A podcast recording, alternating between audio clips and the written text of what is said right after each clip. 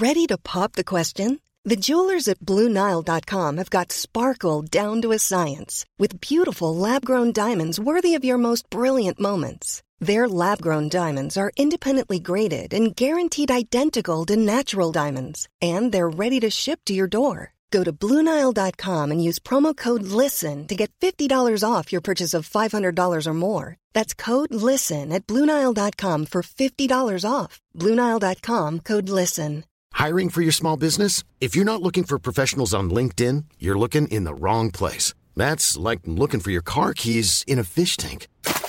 LinkedIn helps you hire professionals you can't find anywhere else, even those who aren't actively searching for a new job but might be open to the perfect role. In a given month, over 70% of LinkedIn users don't even visit other leading job sites. So start looking in the right place. With LinkedIn, you can hire professionals like a professional. Post your free job on linkedin.com slash people today. Millions of people have lost weight with personalized plans from Noom. Like Evan, who can't stand salads and still lost 50 pounds. Salads generally for most people are the easy button, right? For me, that wasn't an option. I never really was a salad guy. That's just not who I am. But Noom worked for me. Get your personalized plan today at Noom.com. Real Noom user compensated to provide their story. In four weeks, the typical Noom user can expect to lose one to two pounds per week. Individual results may vary. صفحه 270 ه علوم شامل منشأ علوم مصری ریاضیات علم نجوم و تقویم تشریح و وظایف الاعضاء طب و جراحی و بهداشت اغلب دانشمندان مصری از کاهنان بودند چه دور از ناراحتی ها و نگرانی های زندگی به سر می بردند و در معابد از آسایش و راحت برخوردار می شدند. و به همین جهت است که با وجود پابند شدن به خرافات همین کاهنانند که علم مصری را پیریزی کرده اند. از اساطیری که به وسیله همین کاهنان انتشار یافته چنان برمیآید که علوم را هجده هزار سال پیش از میلاد تهوت خدای حکمت مصر در طول مدت حکمرانی خود بر زمین که مدت سه هزار سال ادامه یافته اختراع کرده است و قدیمترین کتاب در هر علم یکی از بیست هزار مجلد کتاب است که این خدای دانا وضع کرده است. و ما آن اندازه علم و اطلاع نداریم که بتوانیم درباره پیدایش علوم در مصر نظر قطعی ابراز داریم. توضیح حاشیه. این گفته یامب لیخوس است به سال 300 بعد از میلاد. ولی منتهو مورخ مصری یعنی 300 قبل از میلاد این عدد را دور از شعن آن خدا می‌داند و عقیده دارد که عدد کتاب های تهوت 36 هزار مجلد است. یونانیان تهوت را محترم میشمردند و او را هرمس سباز بزرگ مینامیدند. هرمس به معنی اتارد است. ادامه متن. از همان آغاز تاریخ مدون مصر علوم ریاضی در آن سرزمین حالت پیشرفته داشته و دلیل این مطلب آن است که کشیدن نقشه اهرام و ساختن آنها محتاج اندازگیری دقیقی بوده است که جز با داشتن اطلاعات وسیع در ریاضی میسر نمی شده. بستگی زندگی عمومی مردم مصر به بالا آمدن و فرو نشستن آب نیل مستلزم آن بوده است که بتوانند اندازه بالا آمدن و پایین رفتن آب را اندازه بگیرند و حساب دقیق آن را داشته باشند. زمین پیمایان و نویسندگان پیوسته ناچار بودند که زمینهایی را که آب فرا می گرفت و حدود آن را محو می کرد اندازه گیری و پیمایش کنند و حدود جدید آنها را معین سازند. و شک نیست که همین اندازه گیری مبنای پیدایش علم هندسه بوده است. و دلیل آن این است که کلمه یونانی معرف علم هندسه به معنی پیمایش زمین است. پیشینیان هم علم هندسه را از اختراع مصریان می دانستند. جوزفوس چنان عقیده دارد که ابراهیم خلیل علم حساب را با خود از کرده یعنی بین النهرین به مصر آورده و بعید نیست که علم حساب و هنرهای دیگری از اورکلدانیان یا مرکز دیگری از آسیای باختری به مصر آمده باشد ارقامی که برای نمایش اعداد به کار می‌رفت دشوار و مایه ناراحتی بود برای نمایان عدد یک خطی میکشیدند و برای دو دو خط و همینطور تا رقم نه پیش می‌رفتند که آن را با نه خط نمایش می‌دادند. ده را با علامت خاصی نمایش می‌دادند و بیست را با دو تا از همین علامت و و 90 را با نه علامت ده نشان می‌دادند. برای صد علامت تازه‌ای میگذاشتند و دو تا و ستای این علامت دویست و سیصد را نمایش می‌داد و تا نهصد چنین بود. برای هزار نیز علامت خاصی داشتند. هزار هزار یا میلیون را با صورت مردی نمایش می‌دادند که دستها را بر بالای سر به هم میکوبد. و شاید این صورت نماینده تعجب از آن بوده که چگونه ممکن است عددی به این بزرگی موجود باشد. مصریان سلسله شمار اعشاری را نمی شناختند و صفر نداشتند. و هرگز در این صدد بر نیامدند که تمام اعداد را با ده رقم نمایش دهند و به همین جهت برای نوشتن عدد 999 27 علامت برای ایشان لازم می شد. کسرهای متعارفی را که صورت آنها همیشه مساوی واحد بود می شناختند. برای نمایاندن کسر سه چهارم آن را به صورت یک دوم به اضافه یک چهارم نمایش می‌دادند. توضیح هاشیه مترجم عربی کتاب می نویسد که تا همین اواخر در ممیزی املاک مصر به جای کسر سه چهارم کسرهای یک دوم به علاوه یک چهارم را در مصر استعمال می کردند. مترجم ادامه متن جدول ضرب و جدول تقسیم به اندازه اهرام مصر قدمت دارد و قدیمترین رساله ریاضی که در تاریخ شناخته شده پاپیروسی است به نام پاپیروس احمد که تاریخ آن میان 2000 و 1700 قبل از میلاد است. ولی در همان رساله به نوشته های ریاضی دیگری اشاره می شود که 500 سال بر آن پیشی داشته است. در آن پاپیروس با مثالهایی راه اندازه گرفتن گنجایش انبار گندم یا مساحت مزرعه نشان داده شده و از معادلات جبری درجه اول سخن رفته است. علمای هندسه مصری تنها به اندازه گرفتن مساحت مربع و دایره و مکعب قناعت نداشتند بلکه حجم استوانه و کره را نیز اندازه می گرفتند و برای نسبت محیط دایره به قطر آن یعنی عدد پی رقم سه و شانزده را به دست آورده بودند. فخر ما به این است که در مدت چهار هزار سال آن اندازه پیش رفته ایم که از سه ممیز شانزده به سه ممیز 1416 رسیده ایم. درباره فیزیک و شیمی مصری چیزی نمی‌دانیم و آنچه از علم نجوم در مصر قدیم بر ما معلوم است بسیار ناچیز است. چنان به نظر می رسد که رسد کنندگان ستارگان در معابد زمین را همچون صندوق مستطیلی تصور می کرده اند که در گوشه های آن کوه ها قرار داشته تا آسمان را بر بالای خود نگاه دارند. هیچ اشاره به کسوف و خسوف در نوشته های آنان نیست و در این خصوص به طور کلی از معاصران خود در بین النهرین عقبتر بودهاند. با وجود این آن اندازه اطلاع داشتند که می توانستند روز بالا آمدن آب نیل را پیشگویی کنند و معابد خود را رو به نقطه‌ای که خورشید صبح روز اول انقلاب سیفی از آنجا طلوع می کند بسازند. و شاید چیزهایی می‌دانستند و صلاح در آن نمی‌دیدند که این مطالب را در میان مردم که خرافه پرستیشان برای فرمان روایان گرانبهاترین سرمایه بود انتشار دهند. کاهنان اطلاعات نجومی خود را از علوم سری می‌دانستند و نمی‌خواستند راز آن بر توده مردم کشف شود. قرنهای متوالی حرکت سیارات و وضع آنها را در آسمان تحت نظر داشتند و ثبت می‌کردند. به طوری که جداول زیج ایشان چند هزار سال زمان را شامل می‌شد. ستارگان ثابت را از سیارات تشخیص می‌دادند و در زیجهای خود از ستارگان قدر پنجم یاد کردهاند که عملا با چشم غیر مسلح دیده نمی شود. و درباره تأثیر ستارگان در سرنوشت بشر چیزهایی نوشته و بر جای گذاشتهاند. با همین ملاحظات و مشاهدات است که مصریان تقویم را وضع کردند و این تقویم بعدها عنوان بزرگترین هدیه مصر به نوع بشر را پیدا کرد.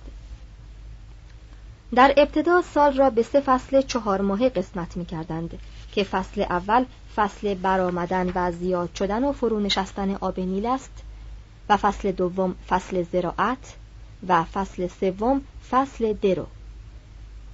عدد روزهای ماه در نزد ایشان سی روز بود. چه این عدد نزدیکترین عدد صحیح به عدد و ایام ماه قمری است که 29 روز و نیم است. لفظ نماینده ماه در لغت مصری مانند زبان فارسی و انگلیسی از کلمه نماینده قمر گرفته شده بود. توضیح هاشیه ساعت آبی را مصریان از زمانهای دور می شناختند و به همین جهت اختراع آن را به تهوت خدای همه هنره خود نسبت می دادند. قدیمترین ساعت موجوده که به روزگار تهوتموس سوم می رسد اکنون در موزه برلن است.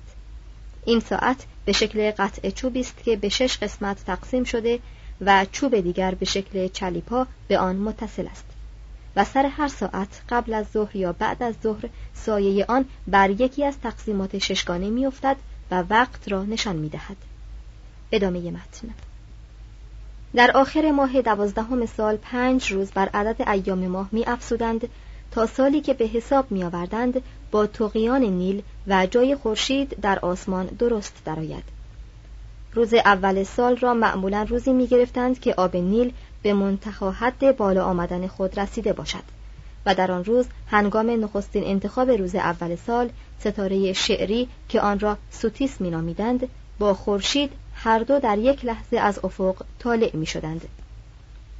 و چون تقویم مصری سال را به جای 365 روز و ربع 365 روز به حساب می آوردند اختلاف میان طلوع خورشید و طلوع شعری که در آغاز کوچک و غیر قابل ملاحظه بود به تدریج زیاد می‌شد و هر چهار سال به یک روز تمام می رسید. به این جهت تقویم مصری با تقویم آسمانی به اندازه شش ساعت اختلاف داشت و مصریان هرگز این خطا را اصلاح نکردند تا آنگاه که منجمان یونانی اسکندریه بنا به فرمان جولیوس سزار در سال 46 قبل از میلاد به اصلاح آن پرداخته و پس از هر چهار سال یک روز بر عدد ایام سال افزودند. و این همان است که تقویم قیصری یا جولیانی نامیده می شود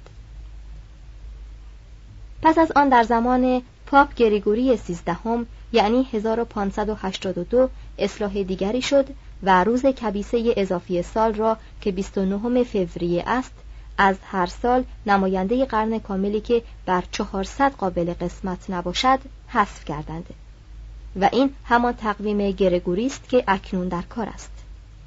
توضیح هاشیه اصلاح دیگری به دست خیام و همکاران او صورت گرفته و تقویم جلالی را از تقویم گرگوری به حقیقت نزدیکتر ساخته است. در این تقویم چنان است که پس از گذشته هشت دوره چهار ساله به جای آنکه سال سی و دوم را کبیسه بگیرند و بر آن روزی بیافزایند این روز اضافی را به سال سی و سوم می و پس از آن دوره سی و سه ساله جدیدی آغاز می شود برای اطلاع بیشتر به کتاب اصول علم هیئت تعلیف مترجم این کتاب مراجعه شود. مترجم. ادامه متن. خلاصه مطلب آن که تقویمی که همکنون از آن استفاده می کنیم از اختراعات باستانی خاور نزدیک است. توضیح هاشی چون زمان طلوع شعری هر چهار سال یک روز از طلوع خورشید عقبتر میافتد و تقویم مصری پیشبینی این تأخیر را نکرده است بنابراین خطا در مدت 1460 سال به اندازه 365 روز می شود. و هنگامی که این دوره سوتیسی به تعبیر مصریان قدیم تمام شود دوباره تقویم نوشته و تقویم آسمانی با یکدیگر مطابق در میآید از طرف دیگر بنابر نوشته معلف لاتینی سنسوریوس می‌دانیم که در سال 139 بعد از میلاد طلوع خورشید و طلوع شعری مقارن یکدیگر بوده است و طلوع این ستاره درست در اول سال متعارفی مصری اتفاق افتاده است بنابراین حق داریم چنان تصور کنیم که هر 1460 سال قبل از این تاریخ نیز چنین اتفاق می افتاده. یعنی در سالهای 1321 قبل از میلاد و 2781 قبل از میلاد و 4241 قبل از میلاد و غیره طلوع خورشید با طلوع سوتیس مقارن می شده است. و چون واضح است که نخستین تقویم مصری در سالی وضع شده که تقارن طلوع خورشید و شعری در روز اول نخستین ماه سال اتفاق افتاده از این چنین نتیجه می‌گیریم که این تقویم از سالی مورد عمل قرار گرفته که آغاز یک دوره سوتیسی بوده است. نخستین بار از تقویم مصری در متنهای دینی منقوش بر اهرام سلسله چهارم یاد شده و چون زمان این سلسله بدون شک پیش از سال 1321 قبل از میلاد است پس تقویم مصری ناچار در یکی از دو سال 2781 یا 4241 قبل از میلاد یا پیش آنها وضع شده است. آنچه در ابتدا قبول عام داشت این بود که سال وضع تقویم مصری سال 4241 قبل از میلاد باشد. ولی استاد شارف با این نظر مخالفت کرده و اینک بعید نیست که بتوانیم سال 2781 قبل از میلاد را تقریبا سال ولادت تقویم مصری قدیم بدانیم. اگر این مطلب صحت داشته باشد باید از تواریخی که بیش از این درباره سلسله های قدیم و اهرام بزرگ ذکر کردیم به اندازه 300 400 سال کسر کنیم. و چون این موضوع هنوز مورد بحث و مناقشه است ما در این کتاب به تاریخهایی که در کتاب تاریخ قدیم دانشگاه کمبریج آمده اعتماد کرده ایم. ادامه متن. مصریان قدیم با آن که در زمین There's never been a faster or easier way to start your weight loss journey than with PlushCare. PlushCare accepts most insurance plans and gives you online access to board-certified physicians who can prescribe FDA-approved weight loss medications like Wigovi and Zepbound for those who qualify. Take charge of your health and speak with a board-certified physician about a weight loss plan that's right for you. Get started today at plushcare.com slash weight loss. That's plushcare.com slash weight loss. plushcare.com slash weight loss. Everyone knows therapy is great for solving problems, but getting therapy has its own problems too, like finding the right therapist, fitting into their schedule, and of course, the cost. Well, BetterHelp can solve those problems. It's totally online and built around your schedule. It's surprisingly affordable too. Connect with a credentialed therapist by phone, video, or online chat, all from the comfort of your home. Visit betterhelp.com to learn more and save 10% on your first month. That's BetterHelp, H E L P.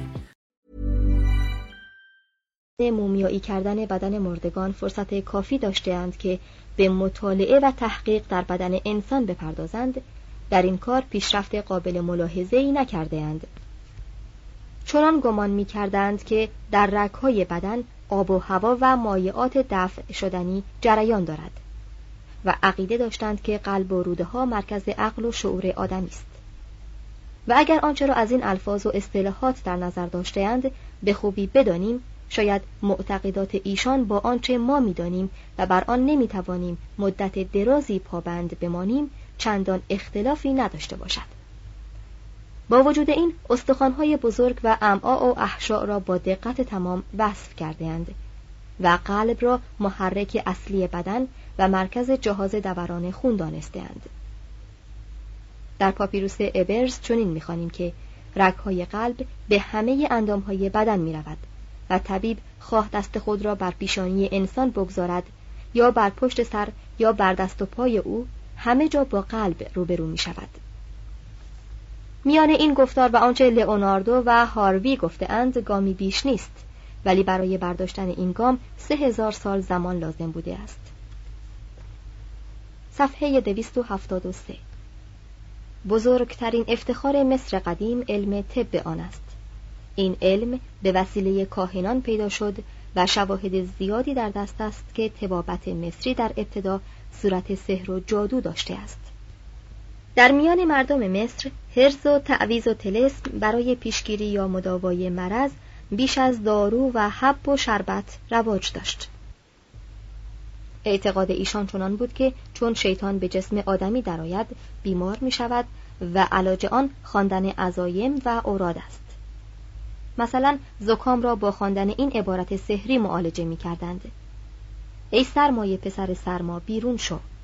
ای که استخوانها را خرد می کنی و هفت سوراخ سر را بیمار می سازی خارج شو.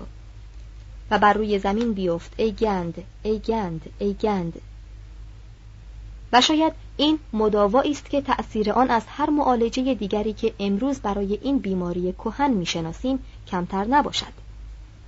بعدها طب مصری از این پایه بی اندازه ترقی کرد و بالاتر آمد و پزشکان و جراحان و متخصصانی در آن پیدا شدند و از همان قانون اخلاقی پیروی می کردند که نسل به نسل انتقال پیدا کرد و در آخر کار به صورت سوگندنامه بقرات درآمد.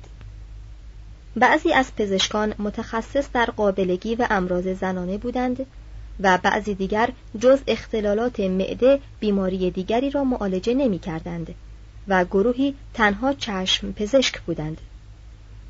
شهرت این اتبا به اندازه بود که کوروش شاهنشاه ایران یکی از آنان را به کشور خود دعوت کرد. گذشته از این پزشکان متخصص طبیبانی بودند که ریزخاره آنان بودند و به مداوای فقرا می پرداختند. این طبیبان در ضمن کارهای خود روغنها و عطریاتی برای مالیدن به دست و صورت و موادی برای رنگین کردن مو و داروهایی برای زیبایی پوست یا کشتن کیک و مگس نیز می ساختند. چند پاپیروس مربوط به امور طبی بر جای مانده و به دست ما رسیده است. گرانبهاترین آنها که به نام کاشف آن ادواین اسمیت به نام پاپیروس اسمیت نامیده می شود توماریست به درازی چهار متر و نیم که تقریبا به تاریخ 1600 قبل از میلاد می رسد و در آن از کتب و مراجع کهنتر استفاده شده حتی اگر از این مدارک قدیمی نیز چشم بپوشیم خط این پاپیروس باز قدیمترین سند علمی شناخته شده در تاریخ به شمار می رود. در این تومار از 48 حالت جراحی سریری از شکستگی کاسه سر گرفته تا جراحت های نخاع شوکی بحث شده. هر یک از این حالات به صورت منظم مورد تحقیق قرار گرفته و در ضمن آن عناوین مختلف تشخیص و آزمایش و بحث از عوارض مشابه با امراض دیگر و تشخیص علت و معالجه آمده است. و در هر جا اصطلاح خاصی بوده درباره آن توضیحی دیده می شود. معلف با وضوحی که نظیر آن در نوشته های علمی پیش از قرن هجدهم میلادی به نظر نمی رسد به این مطلب اشاره می کند که دستگاه اداره کردن اندام های تحتانی بدن در مغز سر جای دارد و این نخستین بار است که این کلمه در عالم ادبیات به نظر می رسد. مصریان گرفتار عده فراوانی از امراض گوناگون بودند و بی آنکه نام یونانی آن امراض را بشناسند با ابتلای به این بیماری ها از دنیا می رفتند. از روی پاپیروس ها و اجساد مومیایی شده معلوم می شود که سل ستون فقرات و تسلب شرائین و سنگ کیسه صفرا و آبله و فلج اطفال و فقر و دم و التهاب مفاصل و سر و نقرس و چرک کردن استخوان پس گوش و آپاندیسیت و بعضی از بیماری های عجیب همچون التهاب ستون فقرات که باعث تغییر شکل آن می شود و نقصانی که در نمو غضروف های استخوان های دراز پیش می آید در مصر وجود داشته است. دلیلی در دست نیست که بنابر آن بتوان گفت مصریان قدیم به مرض سیفلیس یا سرطان مبتلا می شده اند. چرک کردن لثه و کرم خوردگی دندان که در اجساد مومیایی شده قدیمی اثری از آن دیده نمی شود در اجساد مومیایی شده دوره های متأخر فراوان به نظر می رسد. و این خود دلیل آن است که تمدن در این دوره بسیار پیشرفت داشته است. کوچک شدن و از میان رفتن استخوان انگشت کوچک پا که غالبا آن را نتیجه کفش های زمان ما می‌دانند از چیزهایی است که در مصر قدیم فراوان بوده. در صورتی که می‌دانیم آن مردم در هر طبقه و هر سنی که بودند تقریبا همیشه پا برهنه راه می‌رفتند پزشکان مصری در برابر این بیماری ها با قرابادین های فراوان یعنی دستورهای دارویی مجهز بودند. در پاپیروس ابرز نام 700 دارو برای درمان کردن امراض مختلف از گزش افعی گرفته تا تب نفاسی ذکر شده پاپیروس کاهون که تاریخ آن به 1850 قبل از میلاد می‌رسد شیافهایی را شرح می دهد که شاید برای جلوگیری از آبستنی به کار می رفته است. در گور یکی از ملکه های سلسله یازدهم صندوق دارویی به دست آمده که در آن ظرفها و قاشقها و علفها و ریشه های دارویی خشک شده وجود داشته است. نسخه های طبی میان تبابت و جادوگری نوسان داشته و به نظر آنان چنین می رسیده که هرچه نفس از دوا بیشتر مشمعز می شده تأثیردار و افسونتر بوده است. در میان دستورهای دارویی چیزهای مختلف و شگفتانگیز دیده می شود مانند خون سوسمار و گوش و دندان گراز و گوشت و پیه گندیده و مغز سر سنگ پشت و کتاب کهنه که در روغن جوشانده باشند و شیر زن تازهزا و پیشاب دختر باکره و پلیدی انسان و نیز خر و سگ و شیر و گربه و حتی شپش گری را با مالیدن چربی حیوانی به سر معالجه می کردند. پاره از این دستورالعملهای معالجه از مصر به یونان و از یونان به روم و از رومیان به ما انتقال یافته است و هم امروز بسیاری از قرصها و شربتهایی را که مصریان قدیم در ساحل نیل برای ما ترکیب کرده اند با کمال اطمینان به عنوان دارو مصرف می کنیم. مصریان کوشش داشتند که با استفاده از وسایل بهداشتی عمومی و با ختنه کردن و عادت دادن مردم به استعمال فراوان مسهل از راه تنقیه تندرستی خود را حفظ کنند. توضیح حاشیه در ضمن کاوش های باستانشناسی لوله های مسی به دست آمده است که معلوم می شود برای جمعآوری آب باران و دور راندن آبهای فاضلاب به کار می رفته است. در ترین گورها شواهدی بر اینکه ختنه در مصر قدیم رواج داشته وجود دارد. ادامه متن دیودوروس سیکلوس در این باره چنین می‌گوید آن مردم برای جلوگیری از بیماری در بهداشت بدن خود میکوشند و این کار را با خوردن مسهل و روزه گرفتن و استعمال داروهای قیآور که گاهی روزانه و گاهی سه یا چهار روز یک بار استعمال می کنند انجام می دهند.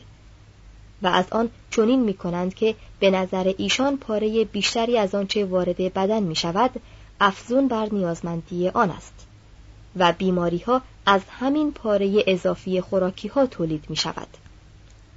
توضیح هاشیه از اینجا معلوم می شود که ضرب المثل معروف ما از چهار یک آنچه می خوریم زنده ایم و پزشکان از باقی مانده آن زندگی می کنند از زمانهای دور وجود داشته است. ادامه متن پلینی عقیده داشته است که مصریان عادت به تنقیه کردن را از لکلک آفریقایی معروف به ابو منحل آموخته بودند چه این مرغ که بنابر خوراکی که می‌خورد پیوسته مبتلا به یوبوست است غالبا منقار خود را در مقعد داخل می کند و آن را به عنوان آلت تنقیه به کار می‌برد. هرودوت نیز نقل می کند که مصریان در هر ماه سه روز متوالی به پاک کردن بدن خود می پردازند و برای نگاهداری تندرستی خود از داروهای قیآور و تنقیه استفاده می کنند. چه چنان گمان دارند که هر مرضی که آدمی دچار آن می شود از چیزهایی است که می خورد.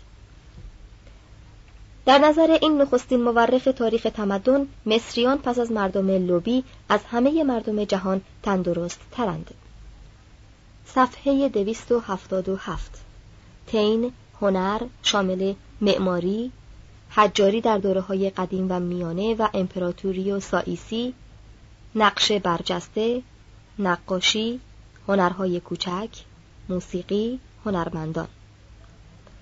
بزرگترین عامل تمدن مصری قدیم همان عامل و عنصر هنر است. در این سرزمین در زمانی که باید گفت تازه تمدن آغاز می شده هنر نیرومند و رسیده ای را مشاهده می کنیم که بر هنر تمام ملت ها برتری دارد. و جز هنر یونان هیچ هنر دیگری به پایه آن نرسیده است. دورافتادگی و حالت صلح و سلمی که مصر در آغاز کار در آن به سر می برد و مایه تجمل پرستی می شد و پس از آن قنایم فراوان ستمگری و جنگ که در عهد تهوتموس دوم و رمسس دوم به دست مردم این کشور می رسید فرصت آن را فراهم ساخت که بناهای عظیم بسازند و مجسمه های سرشار از نیرومندی بتراشند و در هنرهای کوچک بیشمار دیگری مهارت پیدا کنند و در این کارها در آن زمان دور تقریبا به سرحد کمال برسند. چون انسان به محصولات هنری مصر قدیم نظر کند حیران میماند و نمی‌داند چگونه می‌تواند نظریاتی را که محققان درباره ترقی و پیشرفت وضع کرده اند بپذیرد. معماری با شکوه ترین هنرهای باستانی است چه در آن مراعات دوام و عظمت و در عین حال زیبایی و کارآمدی شده و این عناصر به خوبی با یکدیگر هماهنگ درآمده است. توضیح حاشیه. در خصوص معماری سلطنت قدیم به بندهای الف و جیم از بخش اول این فصل مراجعه کنید. ادامه متن. این هنر از کار ساده آراستن گورها و نقش کردن دیوارهای خارجی خانه ها آغاز کرده است بیشتر خانه ها را با خشت می ساختند و در پاره جاهایی آن کارهای ساده چوبی دیده می شد. مانند پنجره های شبکه ژاپنی یا درهای منبت شده و سقف آن را از چوب نخل که نرم و با مقاومت است تهیه می کردند. معمولا خانه را حیاتی محصور شده با دیوارها احاطه می کرد و از آن با پلکانی به بام خانه می آمدند و از آنجا ساکنان خانه به اتاقهای خود در می آمدند.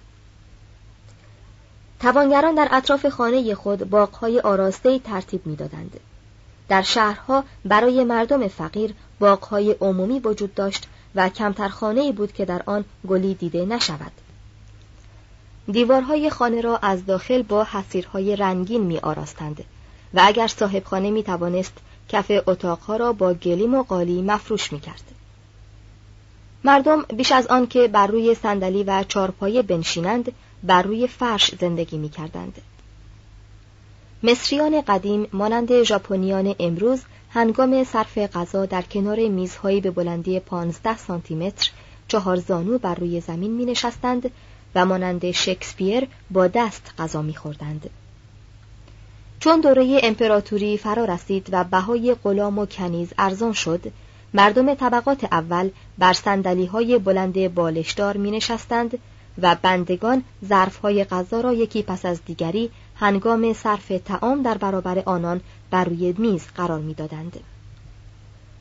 سنگ ساختمان گرانبهاتر از آن بود که بتوانند در خانه های معمولی به کار دارند و به همین جهت عنوان تجملی داشت که مخصوص کاهنان و شاهان بود. Planning for your next trip? Elevate your travel style with Quince. Quince has all the jet-setting essentials you'll want for your next getaway, like European linen, premium luggage options, buttery soft Italian leather bags, and so much more. And is all priced at 50 to 80% less than similar brands.